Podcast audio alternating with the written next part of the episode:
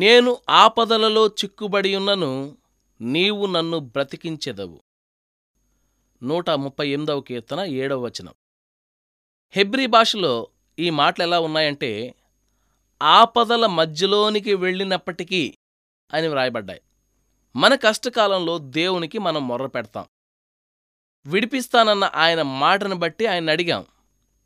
గాని విడుదల రాలేదు. శత్రువు వేధిస్తూనే ఉన్నాడు. మనం యుద్ధరంగం నడిబొడ్డులోనికి ఆపదల కేంద్ర బిందువులోనికి వెళ్ళిపోయాం. ఇక ప్రభువుకు మొర్రపెట్టి మాత్రం ప్రయోజనం ఏముంది అని అనుకుంటాం. మార్త అంది కదా ప్రభూ నీవు ఇక్కడ ఉన్నట్టయితే నా తమ్ముడు చనిపోయేవాడు కాడు. అయితే ఈ నైరాస్యాన్ని యేసు మరొక వాగ్దానంతో ఎదుర్కొన్నాడు. నీ తమ్ముడు తిరిగి బ్రతుకుతాడు. ఇలా కష్టాల నడుబొడ్డికి మనం చేరినప్పుడు మార్తలాగా మనం కూడా ఇక విడుదల సమయం దాటిపోయిందని అనుకుంటాం. కాని తన వాక్యంలోని వాగ్దానం ద్వారా ఆయన మనకు జవాబిస్తున్నాడు. నీవు ఆపదలలో చిక్కుబడి ఉన్నను నేను నిన్ను బ్రతికిస్తాను. ఆయన ఆదుకోవడం ఆలస్యం చేసినప్పటికీ మనం ఆపదల్లోనే ఇంకా కొనసాగుతూ ఉన్నప్పటికీ ఆపద నడిబొడ్డే ఆయన మనల్ని బ్రతికించే చోటు. మనల్ని విడిచిపెట్టే చోటు కాదది. ఆశలు అడుగంటిన ఆ స్థలంలోనే ఆయన మన శత్రువు దౌర్జన్యానికి విరోధంగా తన చెయ్యి చాపి వాడిని సరిచేస్తాడు.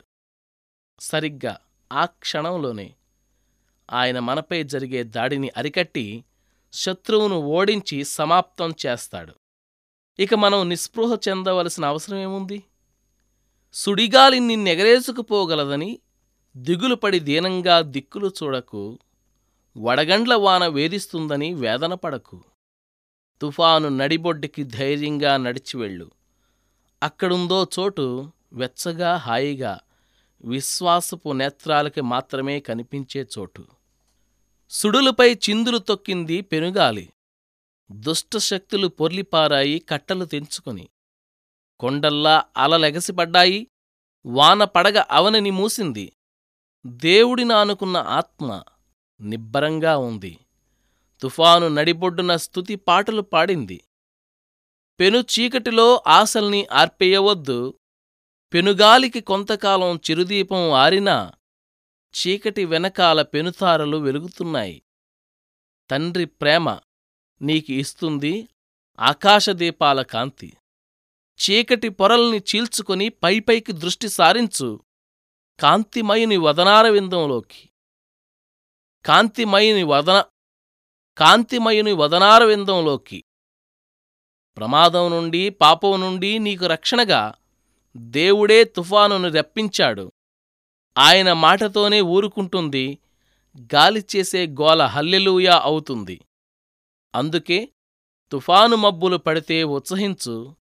తుఫాను నడిబొడ్డులో దేవుని చిరునవ్వు నీకు తోడు.